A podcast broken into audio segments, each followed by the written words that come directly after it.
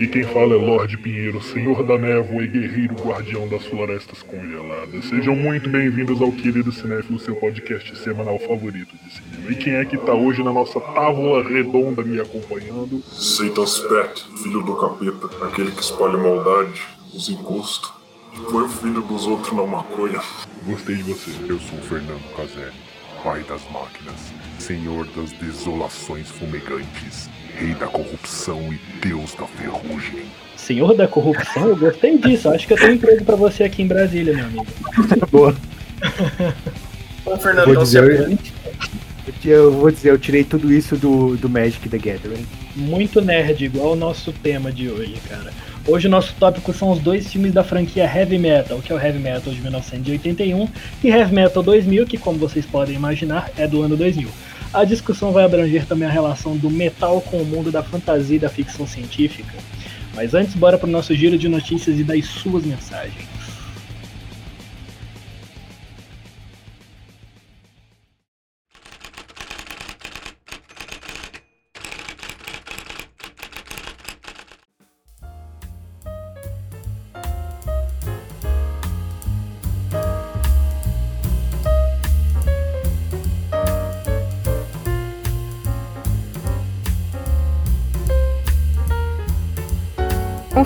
Conquistou diferentes gerações está completando 50 anos de lançamento. O infantil Willy Wonka, a Fantástica Fábrica de Chocolate, ganhou remakes modernos e até hoje é assunto comentado entre avós, filhos e netos por conta de cenas arrepiantes. Esse filme que simplesmente traumatizou Gabriel Pinheiro quando tinha 4 anos vai aparecer em um futuro episódio do Querido Cinéfilo sobre traumas de infância. Fiquem ligados que esse vai estar bem engraçado.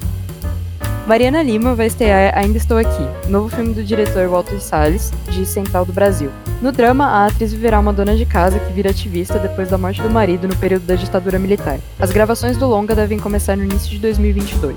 A história é baseada no livro Ainda Estou Aqui, escrito por Marcelo Rubens Paiva e lançado em 2015. A trama mostra a relação do autor com a mãe, Eunice Paiva. A jornada familiar apresenta a protagonista com filhos para criar após o marido, o ex-deputado federal Rubens Paiva, ter sido arrastado para interrogatório pelos militares e nunca mais ser visto. O caso é considerado um dos mais conhecidos sobre sequestro e tortura durante o período da ditadura militar. Eunice havia sido presa antes com um antigo companheiro e iniciou campanha para descobrir a verdade sobre ele. A morte do então político só foi confirmada pela Comissão da Verdade mais de 40 anos depois.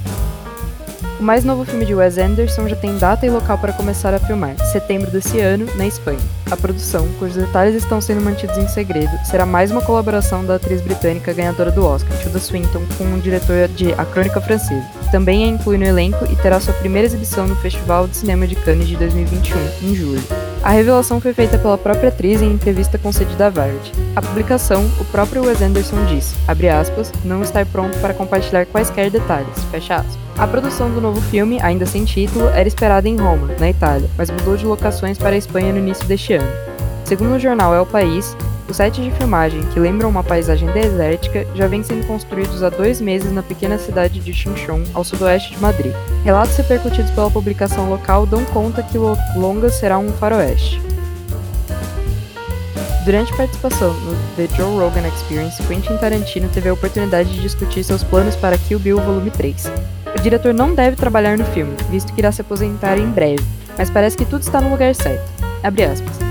Acho que é apenas uma questão de revisitar os personagens 20 anos depois e imaginar a noiva e sua filha Bibi tendo todo esse tempo de paz. Então, essa paz é destruída completamente. A partir desse momento, a noiva Bibi estão fugindo. E a ideia de poder estrelar uma turma e sua filha Maya Hawke nos papéis principais é simplesmente emocionante. Fecha aspas. Hawke, aliás, conseguiu grande destaque em sua participação na série Stranger Things da Netflix. O diretor já havia dito que gostaria de ver a filha da personagem de Vivica A. Fox, Vernita Green, se preparar para vingar a morte da mãe matando a noiva. Mas ela não será a única. Abre aspas. Ellie Driver ainda está por aí, Sofia Fatal teve o braço cortado, mas ela ainda está por aí. Todos eles têm o dinheiro de Bill. Na verdade, Gogo tinha uma irmã gêmea, Chiaki. Fecha aspas. Esse foi o giro dessa semana. Lembre-se que você pode enviar perguntas ou mensagens pra gente através do e-mail queridocinéfilo.gmail.com, informando seu nome e pronomes, ou nas nossas enquetes do Instagram, que é arroba queridocinéfilo. Eu sou Giovana Pedrilho, muito obrigado.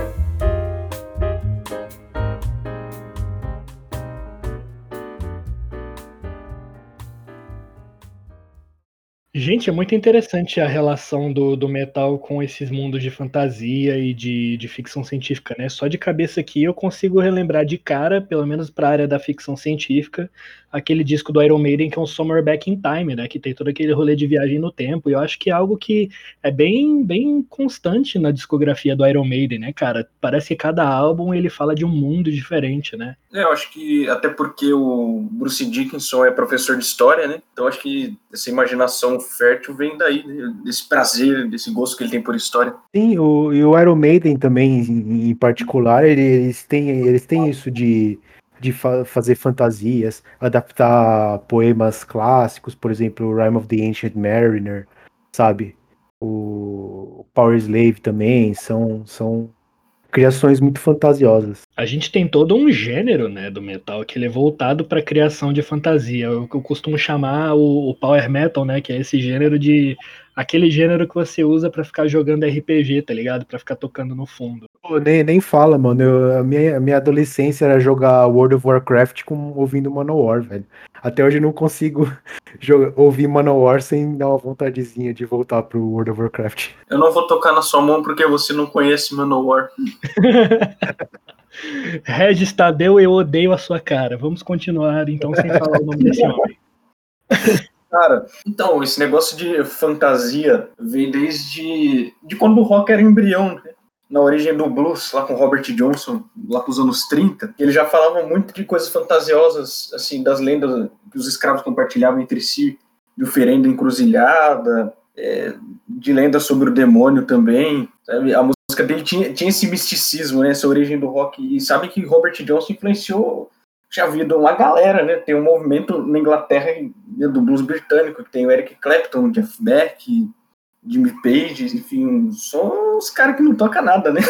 Não, você falou isso de caras que não toca nada, só me veio à minha cabeça aquela música que tem no final do Guitar Hero 3, que é The Devil Went Down na Georgia. Nossa senhora. Nossa. Muito Cara, bom. viu todo, cara. Nostalgia. O jogo que eu mais jogava na infância. Cara, eu tenho, eu tenho toda a discografia do, do Guitar Hero 3 tatuada no meu cérebro, velho. É muito boa. Aquele jogo eu zerei umas 15 vezes. Sim, Nossa, sim. eu também zerei de trás pra frente os três primeiros Guitar Heroes. Maravilhoso. E aí, esse negócio de misticismo no rock foi sendo passado pelas bandas que faziam cover de blues, dessas lendas do blues aí. E meio que voltou, né? Uma vertente mais forte do rock, quando surgiu o rock and roll, lá por metade dos anos 60, que foi o rock psicodélico. Principalmente o primeiro álbum do Pink Floyd, que é o The Piper at the Gates of Dawn, que adoro falar Dawn. Eu acho que não tem como você não falar de álbum que cria uma fantasia, que cria uma história, que tem um conceito por trás, que conta uma história, né? Porque fantasia é contar história.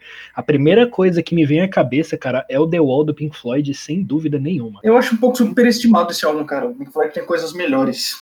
Eu gosto Tem, de mas, tem, mas você vai falar de, de álbum, um álbum conceitual, de, de, de história, aí não tem como. Porque essa galera dos anos 60, nessas viagens de LCD, né, parece que eles remetiam à infância e criavam músicas que falavam de fantasias, né? Esse primeiro álbum do Pink Floyd, por exemplo, fala sobre espantalhos, gnomos, conto de fadas. Então, acho que é uma das primeiras coisas ali populares no rock que começou a falar de fantasia, né? Ou que pelo menos popularizou. Outro, outro álbum também que foi muito, muito, muito influente de outra banda é o In the Court of the Crimson King, né? Sim, nossa, aquele álbum é maravilhoso, cara. O primeiro, com a bocona, né? Sim, ele, ele, ele cria vários cenários de, de fantasia extrema, né?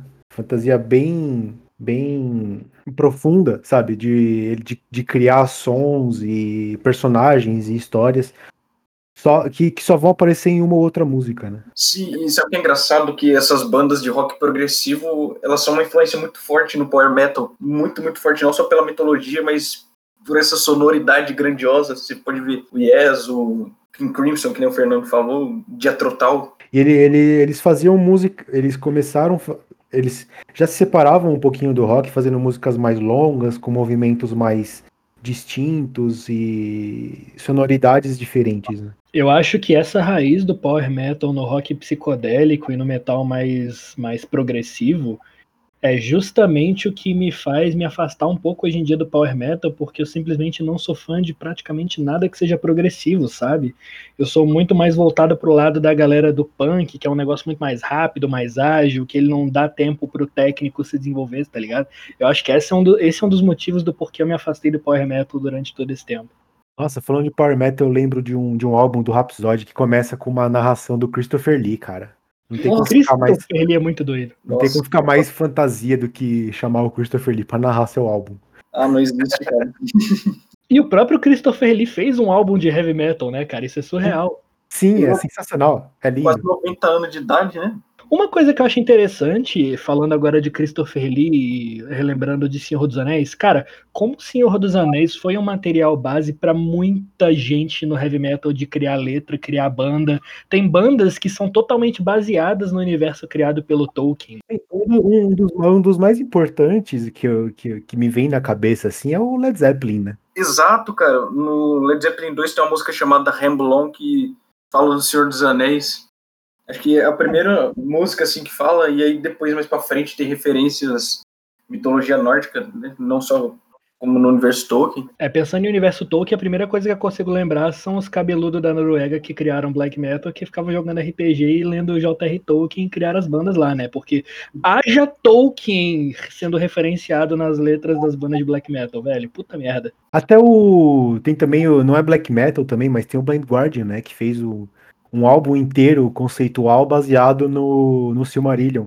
Sim, Que eu né? acho incrível. Nossa, eu adorava o Blind Guardian, cara. Parei de ouvir. Eu nem sei como soa, mas É, é, é, é bom demais.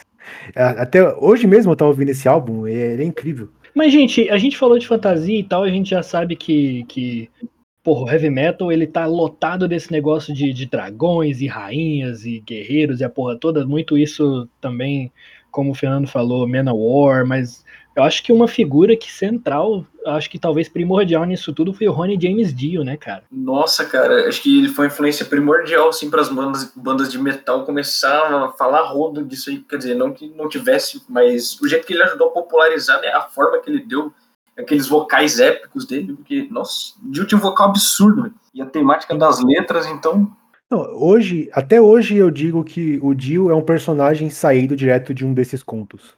Eu não acho que ele é um ser humano que nasceu aqui na Terra nos anos na no século XIX, 18, 20. Eu não acho que ele nasceu nessa época. Eu acho que ele é um viajante, viajante do tempo e espaço que veio até nós. E ele não começou isso na banda solo dele nem no Black Sabbath, né? Isso vem desde o Rainbow, né, cara? Sim, ele, ele tinha outra banda que ele era baixista, né? Eu, eu esqueci o nome agora. sim. É o Elf? É o Elf, isso. Tem, tem inclusive aquela música do, do Dio com o Rainbow, o Stargazer, que ela é toda contando a história de, de um mago que queria construir uma torre, e ela é contada do ponto de vista dos escravos. É, é muito foda essa música. Aí. Recomendação da noite. Mas, cara, é, e agora a ficção científica? O que, que vem à cabeça de vocês nesse mashup de ficção científica e metal? Esse- eu, eu acho que ficção científica também cola muito bem com, com rock e metal, cara. É, inclusive, um- uma das minhas bandas favoritas, que é o King Gizzard and the Lizard Wizard, eles falam.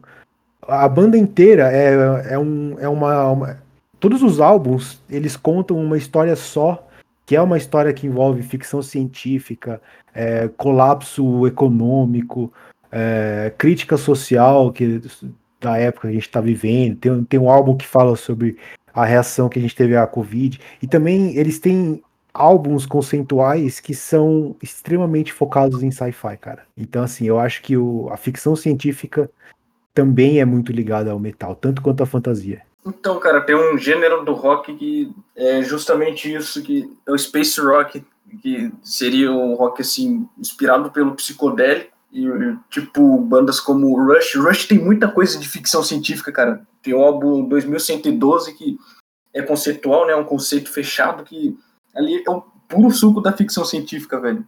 Sim, ele conta uma história de uma história distópica, né? Sim, Inclusive, eu, eu vou falar assim, eu, eu não gosto de clichê de, de música onde, tipo, a distopia é não existe música. Tem o 2112, o Dream Theater fez um álbum com essa história e eu acho clichê pra cacete. Eu acho que em relação à ficção científica, o que primeiro me vem à cabeça são as bandas de thrash metal crossover, cara. Então, Municipal Waste tem um álbum chamado The Fatal Feast, que é todo no espaço, ele conta a história da galera na nave se fudendo.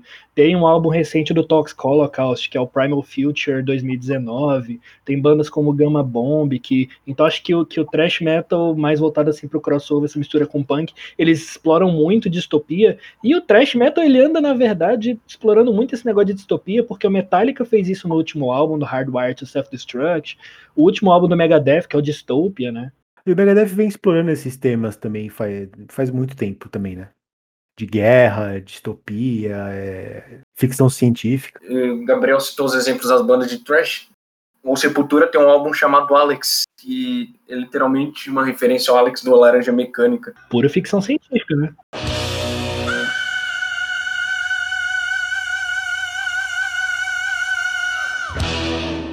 E, e, assim, deixa eu perguntar para vocês. É, a gente tá falando de ficção científica e fantasia. Isso é muito, para mim, isso é muito ligado à figura do álbum conceito no, no rock, no metal, né? E assim, quais são os álbuns conceito favorito de vocês? Cara, eu tô escutando bastante The Mars Volta, que também é uma banda que tem referência do rock psicodélico e do progressivo. E a maioria dos álbuns deles são conceituais. Eles têm o primeiro álbum que chama De Loused in the Comatorium. Fala sobre um cara que está em coma porque ele teve uma overdose de morfina e veneno de rato. Caralho. Sim, o álbum inteiro é sobre isso. E aí tem o Francis DeMille, né, que fala sobre... É baseado numa história real sobre um cara que tá tentando achar a mãe dele. É, e cada música do álbum tem o nome das pessoas que ele procurou, né? E é muito foda isso. Eu tenho, eu tenho diversos álbuns, conceitos favoritos, mas um dos meus favoritos é o. Chama Crack the Sky do, Obli, do Mastodon. Nossa, esse álbum é maravilhoso. Muito bom, muito bom.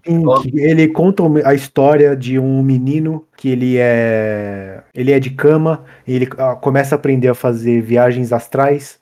Aí quando ele tá fazendo viagem astral, ele, ele é sugado pro passado pelo Rasputin e ele sai em viagens astrais e é tudo muito louco e muito ficcional e eles passam eles veem universos começando e acabando aí no, e o final é uma das coisas mais metal que eu já ouvi e eu não vou dar o final aqui para vocês, vocês têm que ouvir. E, e também tem, você citou Mastodon, também tem outro álbum que chama Blood Mountain, que faz umas referências a criaturas místicas da floresta, né? O álbum inteiro é um álbum conceitual sobre um passeio na floresta. Sim, o, o Mastodon, eles fazem cada álbum com um tema, né? Não chega a ser um conceito, uma história com começo, meio e fim, mas a maioria dos álbuns dele, deles tem um tema, um tema entre todas as músicas. E o Blood Mountain é isso aí, a floresta. Aí tem o Leviathan também, que é sobre. É sobre, é sobre um Mob Dick. Eu gosto de muitos álbuns conceituais, cara. Eu gosto muito mesmo. Como eu falei, primeira coisa que me vem à cabeça é o The Wall do Pink Floyd. Eu acho que não tem como você não falar de álbum conceitual sem falar de Alice Cooper, sem falar do, do Dio, do Rainbow, do Black Sabbath, tem algumas músicas que, que exploram esse mundo de fantasia. Por exemplo, puxando pro lado do black metal, tem muita banda que faz álbum conceitual. O Immortal, por exemplo, eles não falam de satanismo como é o normal do black metal, eles criaram todo o universo do Blashirk, que é uma terra gelada, e todas as músicas elas voltam para isso. Aquele álbum At Heart of the Winter é todo sobre Blashirk, mas eu acho que o cara que faz isso melhor é o King Diamond. Ninguém Nossa. faz um conceitual melhor que o King Diamond. E o Abigail, eu acho que é o álbum conceito mais perfeito já criado na face dessa terra. Eu nunca ouvi, eu nunca ouvi, me conta a história. Cara, Abigail ele conta a história de uma de uma família que tá dentro de uma mansão, né? Essa mansão mal assombrada. E aí a Abigail, ela ela, ela, ela é um espírito que ela entra no, no, no, no na cabeça de uma das, da, das meninas ali da família. E aí eles têm que chamar um padre para exorcizar. E pelo vocal do King Diamond, que é aquele bem agudo, ele transita muito bem é, fazendo as vozes do personagem. Então é quase um texto teatral as letras do, do, do Abigail. E ele conta a história de, de fantasmas e de, e de tudo isso que acontece dentro dessa mansão e principalmente a história da Abigail, que é tipo, é muito sensacional. Eu acho que o King Diamond, cada álbum dele é uma história completamente diferente. Normalmente os álbuns do King Diamond vêm com livrinho pra você poder acompanhar a história, é muito legal. Ai, faz tanto tempo que a gente não compra discos, né? E vem livrinhos, encartes. Nossa senhora, eu acho que o último álbum que eu comprei que veio com livrinho foi o Oh meu Deus, como é que é o nome do último álbum do Detonator? Musas do metal.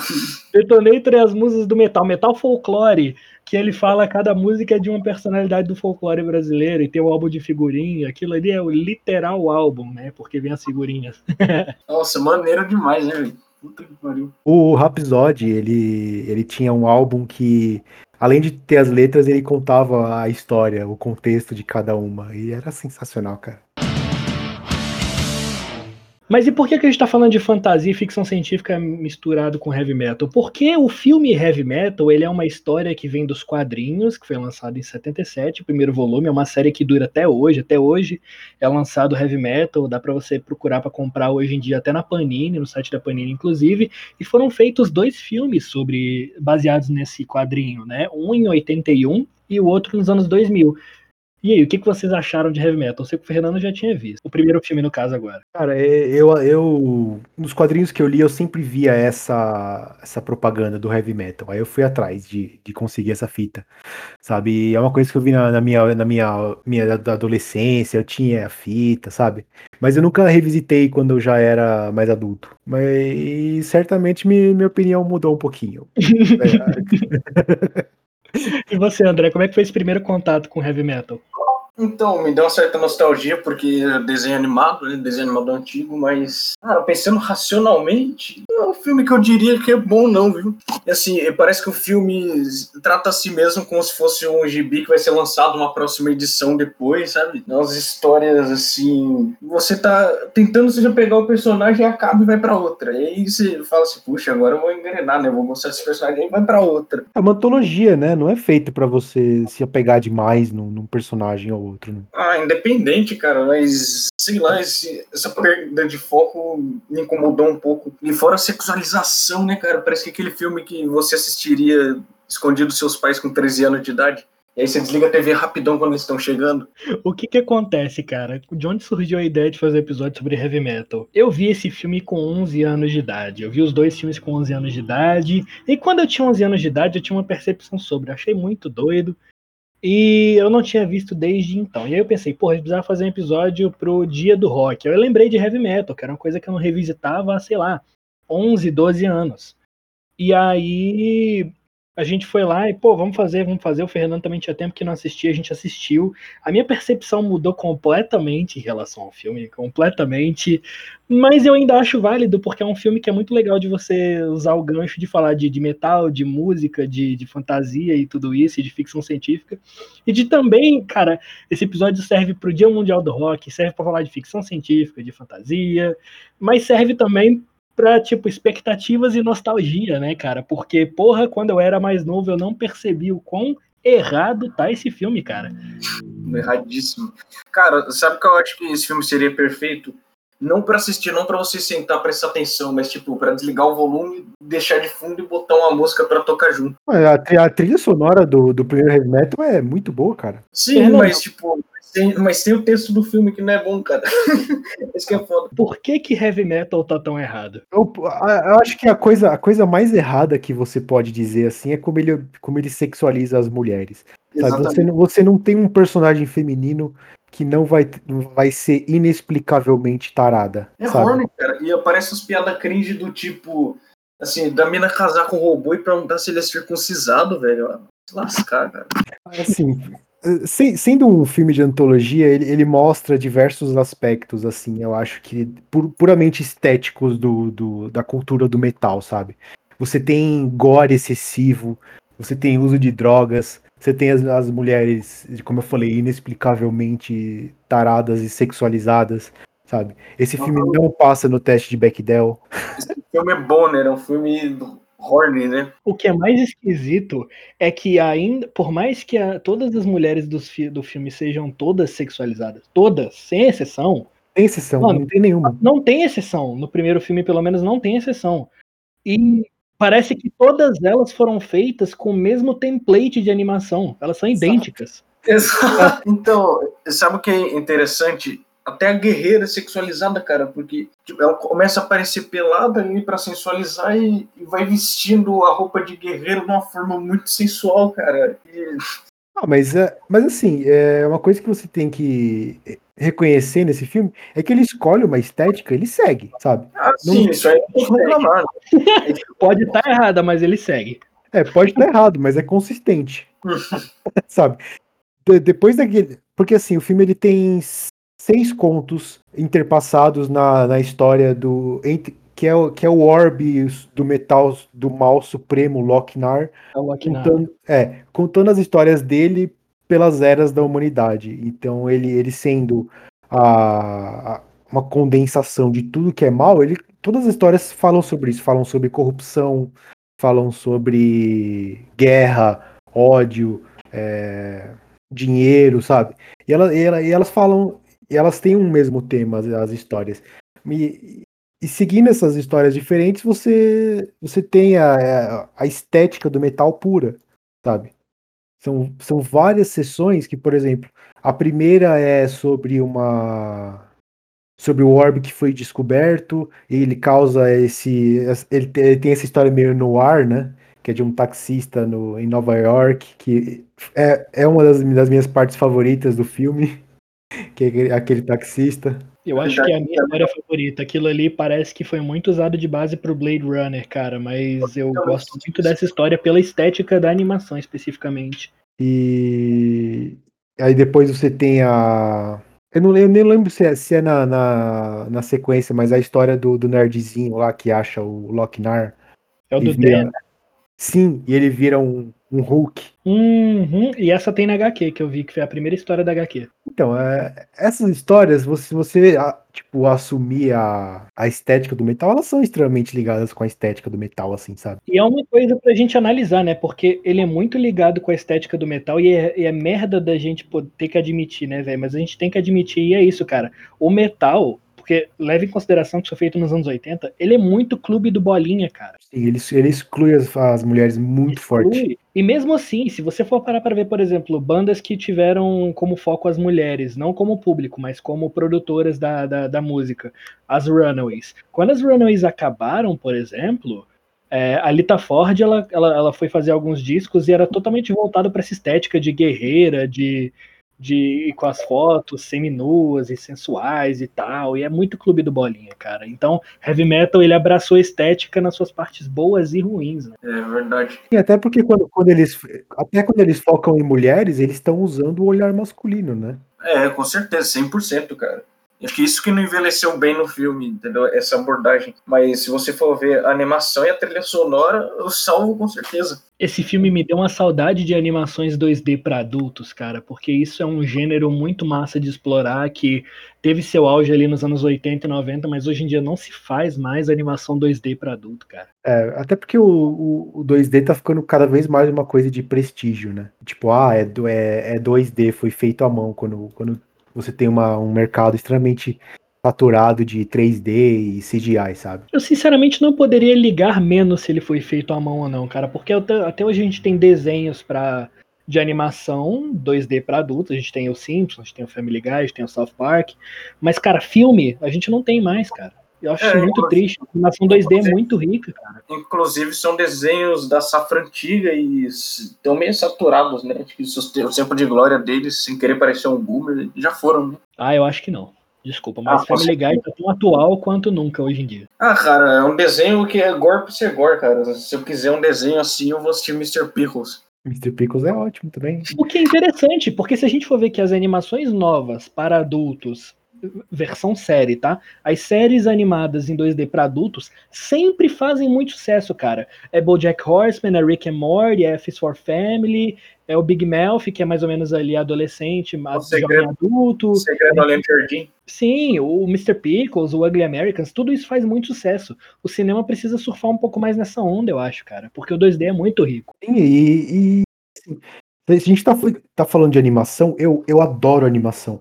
Por quê? Porque, é- porque é um gênero que você não tem restrição de do que você pode mostrar na tela. Você não tem um budget, você não tem uma explosão que você não vai poder fazer do jeito que você queria porque faltou dinheiro, sabe?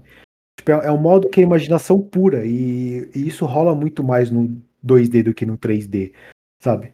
Aquela Falando- parada né, de o céu é o limite, e fora que esse tipo de animação não envelhece nunca. Sim, eu adoro, eu adoro anime. É, Porque se for bem feito, gerações futuras vão estar assistindo e vão ficar impressionadas ainda. Como é o caso de desenhos antigos da Disney, lá, lá nos anos 30, né? Aqueles traços lindos que é Bambi, o Dumbo. O que, que vocês acharam do estilo de animação meio mesclado desse, desse filme do Heavy Metal de 81? Cara, eu achei, eu achei a animação bem tosca, viu? Porque, mas, porque assim, é, a animação a, a 2D ela, ela não tem muita qualidade, sabe? Não tem muito movimento, não tem, não tem muita, muita vida. Mas a Mas- graça.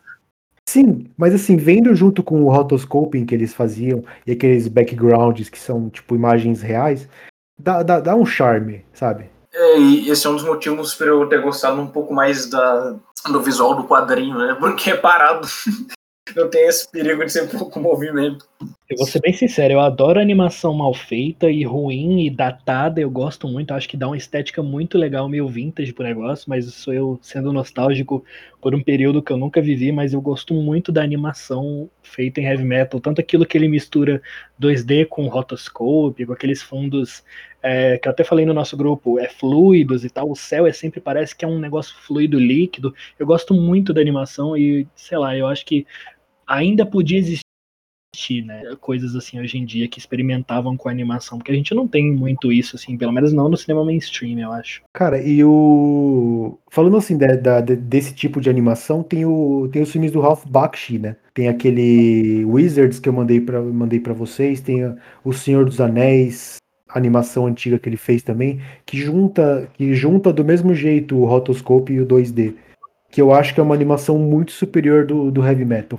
E assim, que eu, eu adoraria ver em VHS nesses dias, porque eu acho que ver o filme como a gente vê no- nos dias de hoje, em definição alta, o filme perde muito da qualidade, da tosqueira intencional, sabe? Tosqueira intencional é uma coisa que eu queria levar pra minha vida, porque tudo que é tosco intencionalmente eu gosto muito, cara. Na verdade, né? Tira um pouco do encanto, né?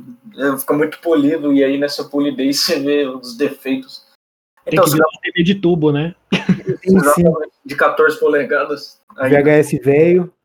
tem a ver com VHS embutido. Então, se o Gabriel gosta de desenho tosco, ele deve gostar das animações antigas da Marvel, né? aquelas de 66. Ah, eu acho massa. Inclusive, eu tava revendo é, a série do, dos X-Men.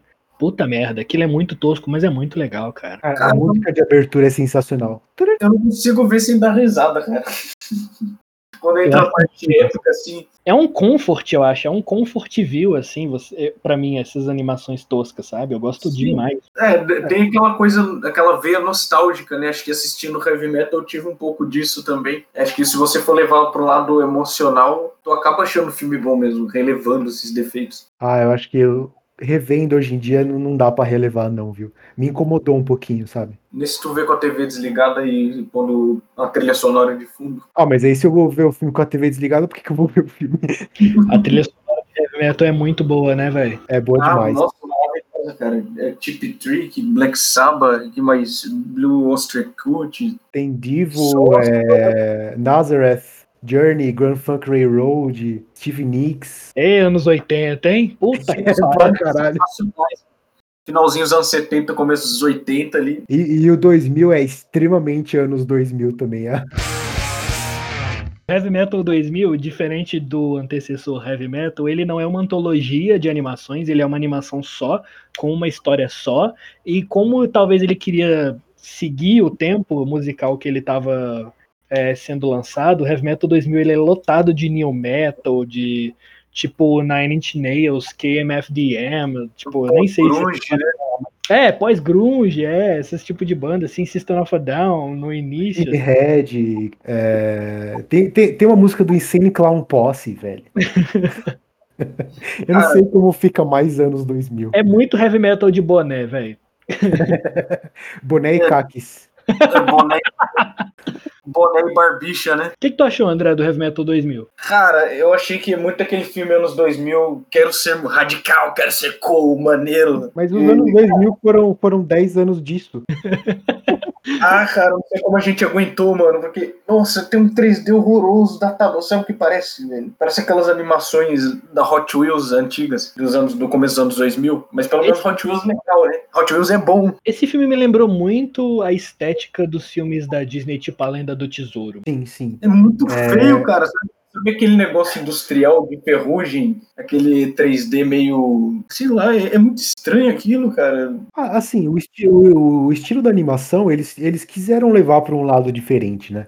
E assim, é- era o que é- era o, o que era novo na época. Eles, eles fizeram uma animação 2D, né? Que a maioria do filme é 2D. Com coisa... 2000, Hã? Sim, Eles do- fizeram a animação que estava sendo feita na época, né? Quiseram botar um bagulho, tipo, aqui, a gente faz parte desse rolê. sim, sim. Assim, eu não, eu não culpo eles por tentarem isso, sabe? Tem, tem coisas boas desse tipo. Poxa, então por- por isso eu vou passar pano. Ah, Mas assim, é, acaba, acaba tendo uma identidade própria, sabe? Eu, eu não gosto de. Eu não gosto de coisas que não tentam nada de interessante, nada de novo, sabe? Eu, eu, eu, eu reconheço a tentativa, sabe? Assim, é, o, o design de algumas das, das naves e veículos são interessantes, sabe? O, o visual do vilão eu acho legal, eu acho legal, sabe? Então, essa tentativa que você fala, eu diria que é uma tentativa, sabe quando você é pequeno e tenta fazer um bolo, suja a cozinha inteira, quase explode a cozinha? Então, acho que a tentativa de Heavy Metal 2000 é essa. É um negócio que dá certo? Nem sempre. Mas assim, a, a tentativa é interessante, sabe? Eu não tô falando que eu gosto, eu falando que é interessante. Ah, se, ah, se você acha, mas, cara, não consegui, não consegui prestar atenção na história, apesar de ser uma só, eu achei que, poxa, agora vai, vai engrenar. Assim, a, a história. Não tem problema com a história formulaica, né? Até porque eu adoro filmes com a mesma estrutura de roteiro, mas se motivou, os personagens são muito sem personalidade. A guerreira ainda tenta ser marrentinha né, de personalidade, mas também não é suportável, cara. É, primeiro, Gabriel, o que, que você achou da história? Eu ia perguntar isso agora nesse exato momento. A gente teve evoluções ou teve involuções? Porque, pra ser bem sincero, eu gosto de antologia, eu gosto de histórias curtinhas, porque eu tenho déficit de atenção. Eu não consigo ficar investido na mesma história durante muito tempo se ela não for realmente muito boa.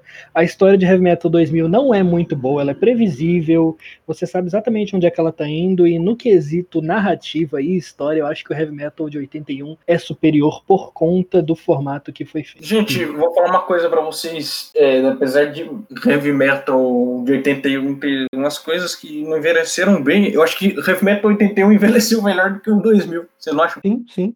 Demais. E, e outra coisa que, que eu percebi também é que esse filme, pelo menos em uma das críticas que a gente fez em 81, ele apresentou melhora na- nas personagens femininas. Eu não tô falando que elas estão bem representadas. Isso que eu ia perguntar. O que que você achou da representação feminina no 2000? Assim, falando da minha. da- falando da minha perspectiva de homem branco de classe média, eu achei a representação um pouquinho mais respeitosa. Assim, é respeitosa? Não, mas é um pouquinho melhor do que o outro. Ela, ela, você tem mulheres que já têm vontade própria nesse filme, É. que elas têm, um, é, elas têm um arco, elas não estão lá só para ser salvas ou só para transar com alguém, sabe? Mas ainda assim tem esse olhar extremamente sexualizado, sabe? É, relativamente menos sexualizado que o primeiro. Mas. E as mulheres têm o protagonismo. Relativamente. Essa é a palavra, É, ela- relativamente. Então, tem uma coisa nesse filme, tem uma frase que. Nesse filme que. Cara, é cringe, assim, num nível que. Meu irmão, o vilão no filme chega e fala assim: ah, é é? o poder, a sede de poder me deixa com tesão, né? Ele pega uma mina com os tetas de fora, cara. Mano, a impressão que eu tive vendo esses dois filmes é que, mano, isso aqui é pra moleque punheteiro, velho. Não tem outra explicação pra essa porra. Eu tenho clara visão na minha cabeça dos anos 80. Você tem aquele tio de camisa flanela com costeleta que adora esse filme, tá ligado? Sim, os boomer, né? Esse, esse é filme pagado da boomer, cara. Inclusive, você vê os reviews positivos no IMDB, são, são essas pessoas. É, exatamente. Eu juro que eu tentei, eu pesquisei, eu tentei ver reviews de mulheres sobre esse filme. Foi difícil pra caralho de encontrar, mano, dos dois. Eu não achei nenhuma. Eu, mas eu eu vi- consegui encontrar. Todas elas odiaram, mas eu consegui encontrar algumas, pelo menos. Ele é tipo o olhar masculino elevado a caralho anésima potência, tá ligado? Tipo, é isso que esse filme é. Não, sabe o que dá a impressão que heavy metal é? Parece um bando de amigos reunidos numa mesa de bar tomando cerveja, né? Falando de mulher, né? Falar assim, poxa, e se a gente criasse um mundo de fantasia baseado na teta das minas? Porra, isso ia dar muito dinheiro pra gente, né? Parece que esse filme foi feito pela porra do Beavis do Buckhead, velho. Exatamente. Ah, sim, sim. Exatamente. E não ia ser legal se essa mina ficasse pelada agora? Sim, pronto. It's gotta be. Ai, beba. E o querido cinéfilo dessa semana vai ficando por aqui. Fique ligado no nosso site oficial e nas nossas redes sociais para mais conteúdo do querido cinéfilo. Textos toda terça-feira meio-dia e podcast toda sexta às 10 da manhã. Lembre-se que você pode enviar perguntas ou mensagens para a gente através do e-mail queridocinéfilo.com, informando seu nome e pronomes, ou nas nossas enquetes do Instagram, que é arroba querido cinéfilo, assim como o nosso Twitter, que também é arroba querido cinéfilo. Até a próxima, galerinha do metal. Uma coisa que eu odeio, fantasia e metal, é o Viking Metal que gerou o fenômeno Tupini Viking aqui no Brasil. E eu queria botar todo o meu repúdio aos Tupini Vikings de todo o Brasil, porque eu já fui um destes e hoje em dia eu só tenho ódio a oferecer a esse grupo de pessoas. Muito obrigado. Eu já tô muito bem, puta que pariu. A equipe do Querido Cinéfilo é formada por André Germano, Fernando Caselli, Gabriel Pinheiro, Giovana Pedrilho, João Cardoso e Marina Rezende.